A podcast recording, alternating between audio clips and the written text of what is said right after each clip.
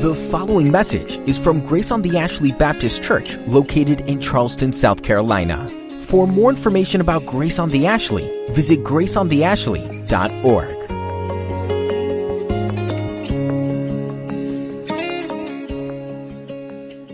I invite you, if you would, to open your Bibles to the Old Testament book of Hosea. Might need to uh, go to your uh, table of contents or your index at the beginning to find Hosea. It's hidden a bit in the uh, minor prophets of the Old Testament, but uh, you'll find your way there. Hosea. You can turn to Hosea chapter 6. That's where uh, we'll sort of start this morning. As you're finding your way there,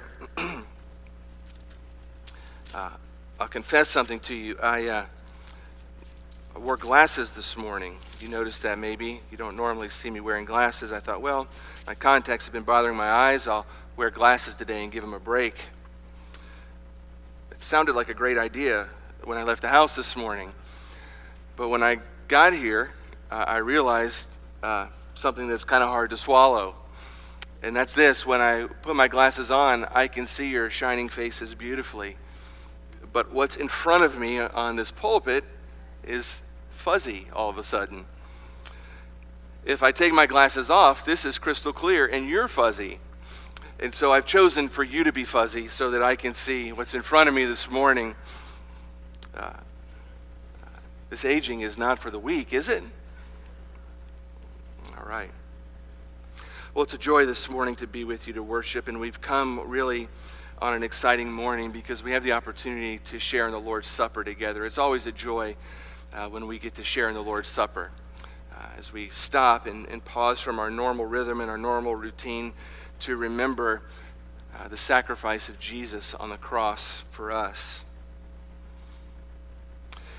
So, in thinking about that uh, this week, and, and, particularly toward the end of the week, I was planning, if you got the church newsletter this week, you saw that we were going to be in Luke chapter 6. Well, that is what we were planning to do, but I've pushed that to next week and, uh, and, and decided to go back to Hosea chapter 6 and uh, through chapter 8, really in preparation for the Lord's Supper this morning, to, to, to go back and reflect on this text and to reflect on what was happening in Israel in this particular season of its life. and to really examine our own hearts as we prepare to take the Lord's Supper together today. So we are sort of a, a, little course correction change, but we will pick up with Luke 6 next Sunday morning. I want to read to you Luke chapter 22, verse 19, sort of as a way of jumping into this this morning. Uh, Luke records for us toward the end of his gospel these words. He says, And he, that's Jesus, took bread, and when he had given thanks, he broke it, and he gave it to them, saying, This is my body which is given for you. Do this in remembrance of me. Do this in remembrance of me.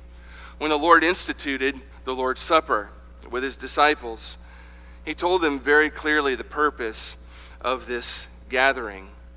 It is the focal point, point of our worship this morning. We get to gather around the table and share a meal after the template of the Lord from recorded in Luke chapter 22.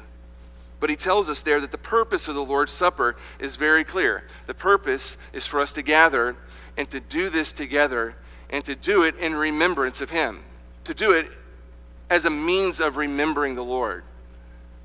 That's its purpose in general, is so that we don't forget. It's to remind us about Christ and what he's done for us, it's to remind us about the gospel.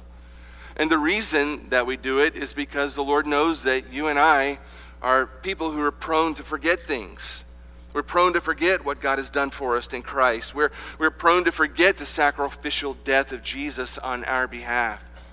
We tend to forget that we're sinners in need of a Savior.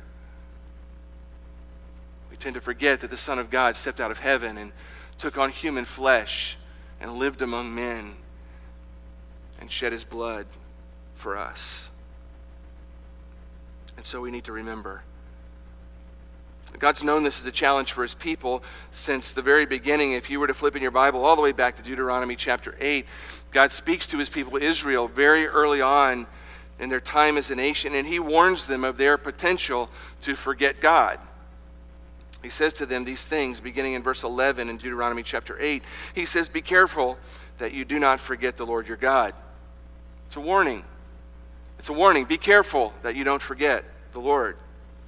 Failing to observe his commands, his laws, and his decrees that I'm giving you this day.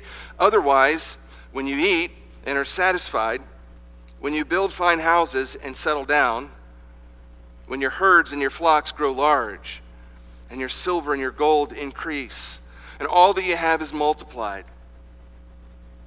then your heart will become proud, and you will forget the Lord your God, who brought you out of Egypt, out of the land of slavery. He led you through the vast and dreadful desert, that thirsty and waterless land with its venomous snakes and scorpions. He brought you water out of a hard rock. He gave you manna to eat in the desert, something your fathers had never known, to humble and to test you so that in the end it might go well with you. You may say to yourself, My power and the strength of my hands have produced this wealth for me. But remember the Lord your God. For it's He who gives you the ability to produce wealth, and so confirms His covenant, which He swore to your forefathers, as it is today. If you ever forget the Lord your God, and you follow other gods and you worship and bow down to them, I testify against you today that you will surely be destroyed. These are sobering words from the Lord, not to pagan nations, but to his people, to the people who claimed his name, to the people who worshiped him on a regular basis. Very sobering words. Do not forget the Lord. Don't forget Him. There's a chance when you get into this promised land and you settle down and things go well for you that you're going to increase in your wealth and you're going to increase in your material possessions. And all of a sudden, all of your desperate needs are going to subside. And the real temptation when that happens is that all of a sudden you forget the Lord your God. And there's a stern warning if that happens, if you forget Him, if you forget him, you'll be destroyed. What things were they tempted to forget? Well, they were tempted to forget, according to that text, God's provision, the God who had delivered them out of Egypt, the God who had uh, led them through the desert, who had led them through venomous snakes and scorpions and all that we just read, the God who had provided miraculously provided water out of a rock and had provided food miraculously by raining down manna on on them from heaven. All these wonderful things the Lord did to provide their desperate needs and their, their journey through the desert. There's a temptation to forget that God had provided for them. There's going to be a temptation to forget God's protection, that they were in danger all the time. And, and it, the only reason they survived was because God had protected them. And they were tempted to forget God's sovereignty and his uniqueness. They were going to be tempted to forget to obey him, that that was a part of their love relationship with him. And in that text, he sort of lays out for us sort of the typical process of forgetting God. You know, he, he talks to them about a full stomach. You know, they get, they're no longer hungry, they get full. He talks to them about material wealth that they accumulate. And then he talks to them about the result of that being a sort of a, a, a, personal pride that begins to now look in the mirror and, and look at the wealth and look at all the things that are going well in life and say, hey, I'm responsible for all of this. I've got these things because of me rather than the Lord. If you're to fast forward in your Bible from Deuteronomy into the minor prophets, the book of Hosea, you find that Israel is now a living and vivid illustration of the very thing that God warned them about in Deuteronomy chapter 8. Israel in Hosea's day was a nation that was diseased. Back when we taught through the minor prophets, we gave this disease a name. We called it Forgotten God Syndrome. It's what they had. The problem with Israel during Hosea's day was they had this disease and they didn't know it. It was rotting away their nation, it was rotting away their souls, and they had no idea. God knew it, Hosea knew it, The signs and symptoms were all there from anybody from the outside who was looking with clear eyes to see, but Israel didn't see it. And so Hosea speaks to them on behalf of God in chapter 6 through 8 to expose them to the reality that they're a diseased nation who has done precisely what they were warned against in Deuteronomy chapter 8. He summarizes this in verse 14 of chapter 8 in Hosea, which tells us simply these words For Israel has forgotten his Maker. Those are dreadful words for a nation. Israel has forgotten his Maker. Those are dreadful words to be spoken over the life of an individual. John has forgotten his Maker. Michelle has forgotten her Maker. Fill in the blank with anybody's name, even your own. The potential for that to happen in our lives is just as real as it was for Israel. Israel has forgotten its Maker. In Hosea chapter 13, verse 6, there's a summary statement that sounds very much like a summary of Deuteronomy 8.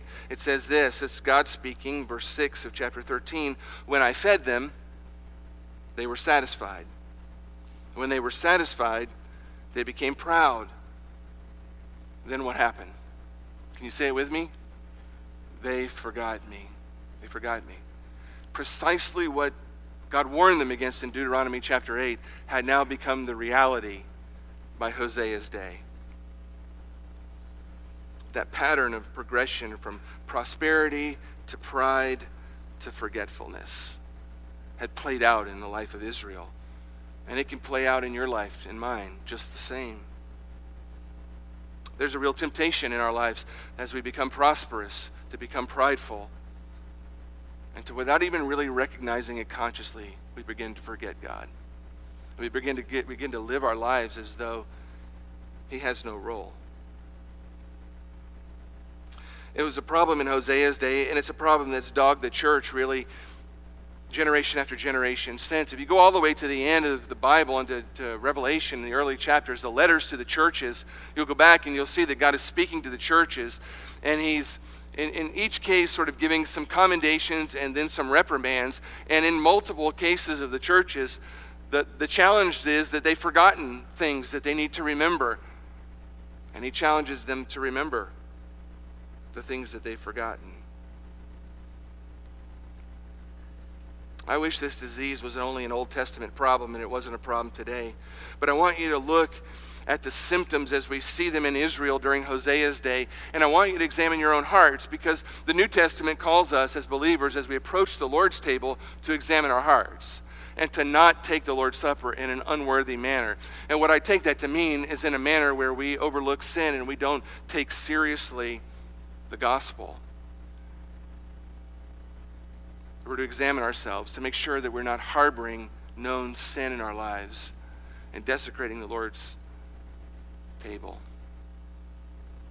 And so I want us to look at, just briefly, at the symptoms of this forgotten God syndrome that we saw rampant in Israel during this season and make sure those symptoms aren't prevalent in our own lives as we prepare for the Lord's Supper this morning. And if they are, my prayer is that, it, that God would draw us to repentance, that we might take the Lord's Supper afresh and anew as a new start. Well, we haven't been studying the minor prophets, we haven't been studying Hosea. So, just as a, as a moment of, of context, um, in the book of Hosea, God's got a problem with, with his nation. And we've already established what that problem is. But in, in chapter 4, verse 1 of Hosea, we read this Hear the word of the Lord, O children of Israel, for the Lord has a controversy with the inhabitants of the land. There's no faithfulness or steadfast love, no knowledge of God in the land. God's got a controversy with his people. He's unhappy with his people. They're not in the place they ought to be. They've, they've turned away from him in a number of different ways, and they've forgotten him. And his patience is about come to an end. This message from Hosea to them, from him, is really sort of a last chance opportunity. God is about to bring the heat onto this nation. The heat of judgment is about to come in some very vivid and painful ways. But God is giving them a last warning through this prophet. And so it's in the context of that that we find sort of God laying out for them some of the symptoms of their forgotten God syndrome. And the first symptom that we see here is what I'm just calling a fading love. A fading love. In chapter 6, verse 4, here's what we read What shall I do with you, O Ephraim? Ephraim is a, phrase that's used to refer to the whole nation in this context. What shall I do with you, O Ephraim? What shall I do with you, O Judah? Your love is like a morning cloud, like the dew that goes early away. They had a problem. Their, their love for God was fading. It wasn't what it once was. There was a time when, when they, their, their love for God was, was, was bright hot, where they felt it in the core of their being, and they lived a life that reflected a genuine love and passion for, for the God who had, had protected them and provided for them and, and miraculously done all of these things for them in the past. But what's happened is that love is now faded.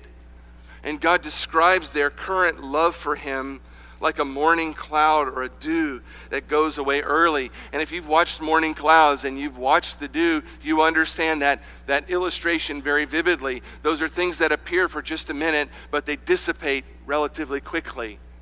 And God is saying to his people, that's what your love for me is like. It, it only appears for a minute and then it dissipates. It's temporary at best. He's saying to them, You might occasionally show what, what resembles love for me, but it quickly vanishes. It doesn't last. It isn't genuine. Your love is faded to the point where it almost doesn't exist anymore. And it's important to note that God's people during this season had not abandoned God completely. They still worshiped every week. They still came to the temple and they still offered their sacrifices. They still had an emotional attachment to the God of their fathers. And they still went through all of the rituals of worship. Perhaps like many in our day who consider themselves Christians and, and just go to church maybe because their parents or their, their grandparents did it's just a, a ritual habit that they continue to do, absent any true love for God. But God's people in Hosea's day, that's what they were doing. They were, they were still worshipers of Jehovah.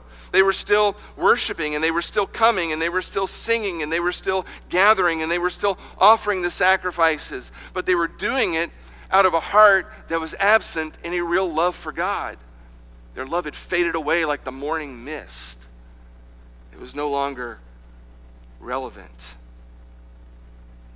The Bible makes clear from cover to cover that if we truly love God, that the way that's most reflected in our lives is in a life that's lived in obedience to Him. In John chapter 14, verse 15, Jesus says very clearly, If you love me, you will keep my what? My commandments. There's a, a direct connection between love for God and keeping His commandments. People who genuinely love God seek to obey Him, want to honor Him with their lives, and they want to do what's right in His eyes. And they're broken when they don't. In John chapter 14, verse 23 and 24, Jesus answers and says, If anyone loves me, he'll keep my word. Whoever does not love me does not keep my words. Genuine love shows up uh, in a lifestyle of obedience. To claim to love God and to live a life of outright rebellion against God in our works is to live a lie. And that's the lie that Israel was living in Hosea's day. We won't take the time to track it all through these two chapters, but if you read through these chapters on your own, you'll see a list of the kinds of behaviors that they're displaying on a regular basis robbery and murder and mayhem, lying and theft, adultery, and all sorts of other sexual sins. I mean, listen to how that's described in chapter 7, verse 4. They're all adulterers. They're like a heated oven whose baker ceases to stir the fire from the kneading of dough until it's leavened. That may be an obscure sort of illustration, but what God is saying to him is they're, they're, they're burning underneath the surface with with illicit lust, like, a, like an oven that's, that's, that's smoldering and burning, just waiting for something to stoke it so that it can burst out into full flame. They're living their lives in outright lust and sexual sin and adultery and rebellion, ignoring their wedding vows, and just uh, this lust that was constantly smoldering in them, waiting for some someone or something to stoke it and give it an opportunity to burst forth into action. They were making idols, worshiping idols. All of these things were part of, of, of, how the nation of God, who claimed God as their God, were living in their lives. And the way that they were living was a clear, be, a clear betrayal of what was really going on in their heart. They no longer loved God like they once did. Their love had faded. It had faded, and it was visible. And even in their worship, any claimed love for God was really just a sham, it wasn't real. You know, one of the things that separates true biblical Christianity uh, from other religions is love for God. At the heart of Christianity is we are a people who love God. We're a people who love God. We're not just, we're not just blind followers who live in fear and we just do right things because we're living in fear that our God is going to zap us with a lightning bolt. Christianity is built off of a heart of love for God, genuine love for God that shows up in a life that reflects that. It's not about doing uh, certain actions to appease God's anger. It's not about doing rituals and ceremonies and externals. It's a major contrast with the false gods of Israel, I mean, of, of Hosea's day. Faithfulness to Jehovah God is based on a love for Him that's the bottom line. In Matthew 22, verse 35 and following, Matthew records this. He says, One of them, these are the religious leaders who had gathered, a lawyer asked him a question, him being Jesus, to test him. Teacher, what is the, the greatest commandment in the law? And he said to them, You shall love the Lord your God with all your heart and with all your soul and with all your mind. This is the great and first commandment. And the second is like it you shall love your neighbor as yourself. On these two commandments depend all the law and all the prophets. When Jesus was asked, what does it all boil down to? He says, it all boils down to love God and love people as a reflection of that. And God comes to his people and he says, You know what? I have, I have a controversy with you. And it begins at this point. You used to love me with a burning love that was real and genuine. And it was evident in the way that you conducted yourself in the world. But that love is faded. It's faded. You're still doing all the same things you were doing before ritually, but your love is faded. It's not what it once was. One of the symptoms of forgotten God syndrome, that we've forgotten Him, and that we need to remember, is that our love is faded. As we think about coming before the Lord's table this morning, what about you in your life? When you take an honest look at your heart and your genuine love for God, is there, is, is, there, is there evidence that your love for God has faded in some way? Can you look back and say, you know, there was a time when my love for God and my passion for worshiping Him and for His Word and for obeying Him was hot and it was real and I felt it at the very core of my being and I lived it throughout the week. But now it's not like that. Things have faded. I've drifted. I still go to church. I still pick up the Bible and read it occasionally. Maybe I still pray some. But my love has faded. If that's true this morning, then look at yourself. It's possible that you're infected with the same thing that infected God's people in Hosea's day this forgotten God syndrome you need to repent and remember. A second problem that they had that was part of God's controversy with them was in verse 6 of chapter 6, and we'll just call it empty worship. For I desire steadfast love, not sacrifice. The knowledge of God rather than burnt offerings. And then in chapter 8, verse 13, as for my sacrificial offerings, they sacrifice meat and eat it, but the Lord does not accept them. So this is actually related to the first. When our love begins to fade, our worship gets corrupted. And so that is exactly what had gone on here. There, there, there are two issues, but they're related. Their love is faded, now their worship is corrupt. It's empty. They're just going through motions. They're coming and they're offering sacrifices and they're doing all of these things. But God is reminding them it's not the outward things that are the heart of the matter, it's your love for me. And so now that your love is faded, all of your rituals are really just a waste of time. I don't accept them, he says. I don't accept them. You can offer all the sacrifices you want, but I don't accept them. You can sing all the songs you want, but I don't accept them. You can gather and go through all the rituals you want to, but they don't please me. And they don't because it's empty. It's empty of love. It's just going through the motion. He's saying, he's saying to them, in, in essence, I, I don't want your sacrifices. I want your heart. I don't want your, your burnt offerings. I want you to know me and to love me. And all of those things are important, but they're only important in the context of love for me. When you remove that, then your worship is just empty and it's not doing anybody any good. The scriptures address this issue of empty worship and God's utter contempt for it all throughout. Another example be Amos chapter 5, verse 21, where God speaks in even more vivid language. He says this to the people of Israel in that day He says, I hate, I despise your feasts and I take no delight in your solemn assemblies. Even though you offer me your burnt offerings and grain offerings, I won't accept them. And the peace offerings of your fattened animals, I will not look upon them. Take away from me the noise of your songs. To the melody of your harps, I won't listen.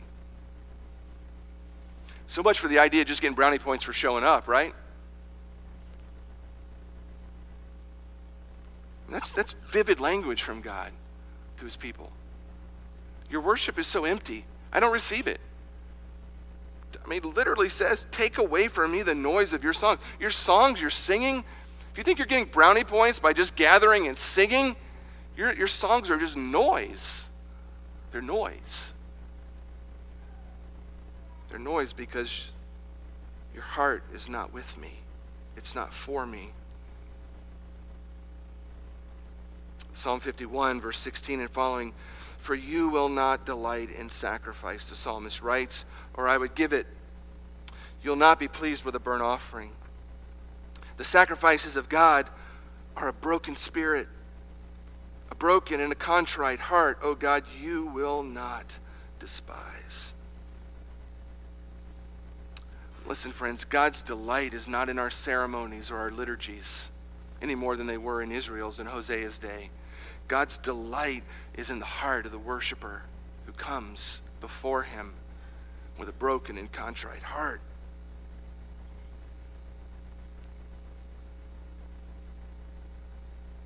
To come to God with a broken heart, to come to God with a contrite heart, to come to God with a, a heart of love for Him is, is to find Him, it's to see Him, it's to savor Him in the midst of worship. And that comes as a genuine result of genuine love for Him. But to come to God in worship as a heartless ritual is to waste your time. It's to dishonor God, and He'll hide Himself from you. That's another one of those symptoms that's painful and hard to diagnose in our life, isn't it? It's hard to diagnose and it's hard to admit when our love is faded. But what about empty worship? That's another symptom. Maybe you found yourself in that position before where you, you find yourself gathering with God's people and you sing the songs, but it's just songs. Just kind of going through the motion, but it never connects to the heart. Bow your head for the prayers, and maybe you say something, maybe you don't, in your heart to the Lord. You listen to the to the sermon, and maybe you think, "Oh, that's interesting," or "That was a funny story," or "That, that was a, a, interesting point. But it never penetrates to the heart. You're never drawn to repentance or to fresh love for God or to any sort of genuine response to the Word of God. It's just sort of an empty experience. Maybe that's you this morning, frankly. If that's you, perhaps it's a sign of forgotten God syndrome. Maybe like Israel, in Hosea's day. You've forgotten God, and you need to remember Him this morning. You need to remember afresh what God has done for you in Christ. In a few moments, we'll gather and share the Lord's Supper together and give you that opportunity to remember afresh and anew. There's a final thing I'll mention in Hosea as far as symptoms of forgotten God syndrome in 7 chapter 7 verses 1 and 2. We're just going to call it sinful presumption. Again, it's related to the other two symptoms. God speaks and he says, When I would heal Israel, the or the iniquity of Ephraim is revealed, and the evil deeds of Samaria, for they deal falsely. The thief breaks in, and the bandits raid outside. Here's the point. But they do not consider that I remember all their evil. They do not consider that I remember, remember all their evil. Now their deeds surround them, and they are before my face. What a sad picture of a people that identify with God. Their love is faded, their worship is now empty, and they're living with this sort of sinful presumption that just because they're Israel, that they can live however they want to live. And all they have to do is show up and offer sacrifices, and God's somehow obligated to forgive them. They're living outright sinful, rebellious lives, and they think God doesn't see. They think they can live however they want to and just get away with it simply because they identify with God.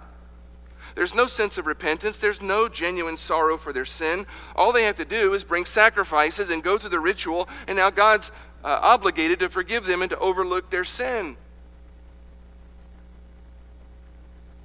James Boice says one of sin's tragedies is that it causes us to think it can be hidden.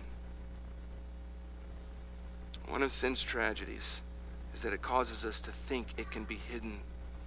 That is one of Satan's best strategies, is to come alongside us and to, and to, to tempt us and to whisper into our conscious mind, just do it. Nobody will ever see. Nobody will ever know. God isn't going to sweat the stuff like this. Why is it that people think they can hide their sin from God? Is it because God often withholds his judgment in the moment? Is it because God doesn't zap us the moment we sin every time, and so we can easily sin and, and, and, feel like we get away with it, and so that leads to another sin and begin to feel like we get away with it, and we do it long enough that we begin to establish a pattern, and all of a sudden, somewhere in the back of our minds, we begin to think, hey, God's not sweating this stuff. Maybe He doesn't see, He's not paying attention. Maybe I can just get away with it. That's exactly how the Israelites are acting. They're living in all sorts of outright sin, and they're acting like God doesn't see, like God doesn't care, like He isn't paying attention. And God, God re- reminds them, they do not consider that I remember all their evil. I remember it all. Their deeds surround them, even though they think they're getting away with it. In 2 Peter chapter 3, Peter writes, Scoffers will come in the last days with scoffing, following their own sinful desires, and they'll say, Where is the promise of his coming? That's the Lord's second coming. For ever since their fathers fell asleep, all things are continuing just as they were from the beginning of creation. Skipping down to verse 9. The Lord is not slow to fulfill his promises, as some count slowness, but he's patient toward you, not wishing that any should perish but that all should reach repentance. Do you understand that the reason God doesn't zap you every time you sin, the reason that God is patient with you and with me as we disobey Him, the reason that He doesn't judge us in the moment and instantly condemn our souls to hell is because He's being patient with us. He's exercising divine patience. He's not ignoring our sin, He's not out to lunch and not paying attention. It's an expression of His goodness and His kindness and His love that He's patiently awaiting our repentance, giving us an opportunity to repent. Israel has forgotten that. They think He's not paying attention at all.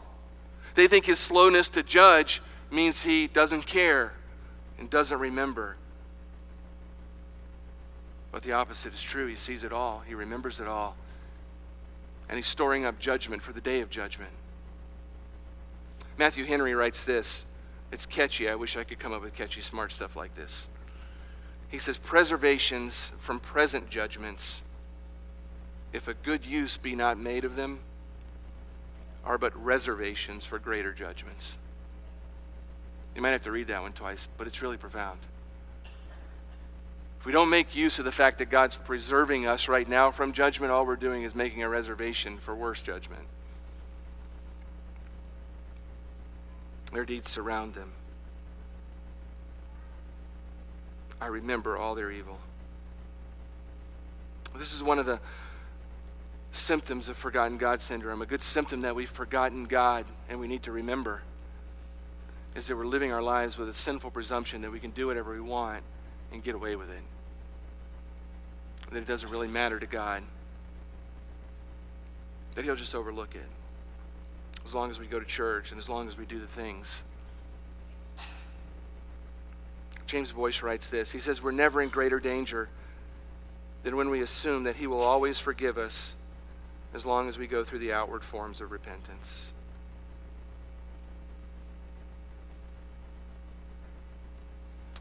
It's forgotten God syndrome. That's a little piece of it in Hosea.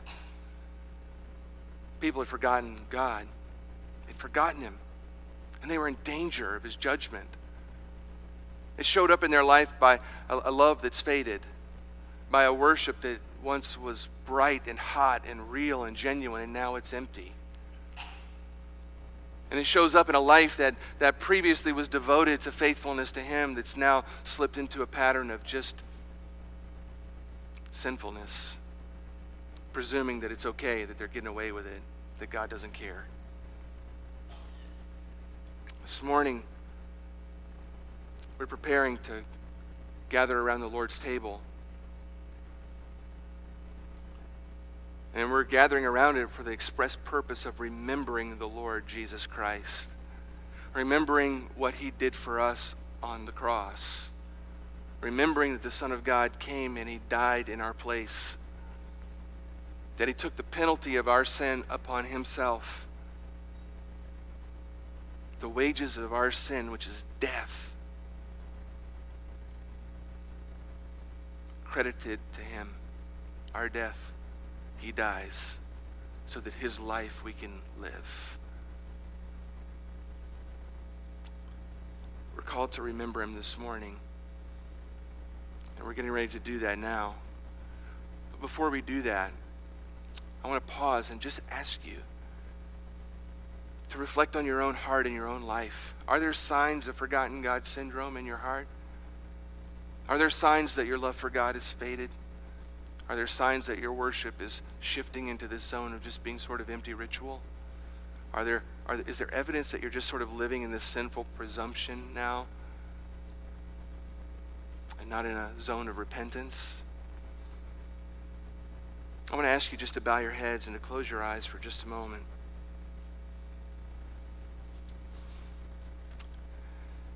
And I want you just to spend 30 seconds or a minute just reflecting on that and asking the Holy Spirit to, to show you if you've forgotten God in these ways. The right response, if you see this in your life, is to identify it, to confess it to the Lord,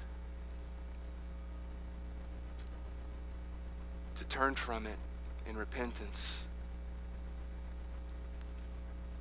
and to ask Him to help you get back to where you once were. His message to his people in Hosea's day was simply this return to the Lord your God. Return.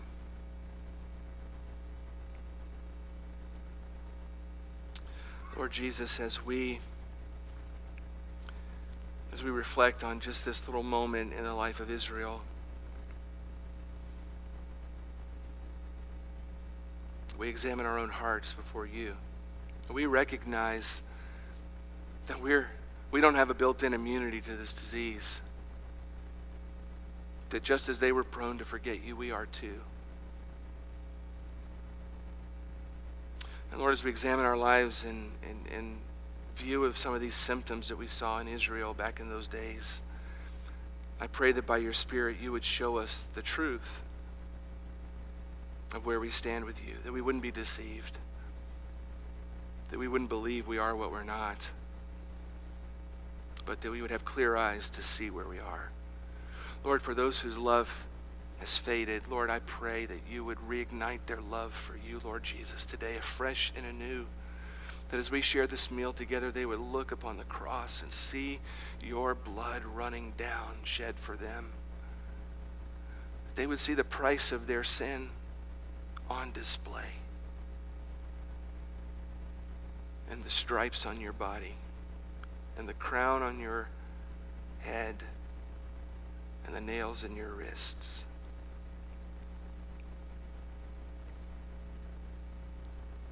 And that you would reignite their love afresh and anew as they remember you.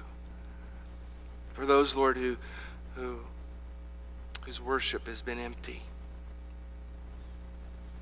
pray, Lord, that as we share this meal and they remember you, your body and your blood, as they remember that the blood of bulls and goats could never do, your blood shed for them was able to do.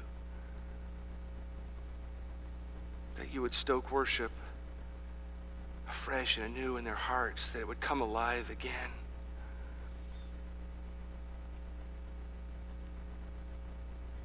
Lord, if as, a, as we examine ourselves, we find that we're living in presumptuous sin, we're not living in repentance, believing that our sin doesn't matter, that, Lord, as we remember you, as we remember the cross this morning, draw us to repentance. Help us to see that every single sin matters to you. That everyone nailed you to the cross and required you to die in our place. And Lord, make us repentant people. Lord, we're not perfect people. We know that, Lord. We're not perfect. We fall and we stumble and we fail.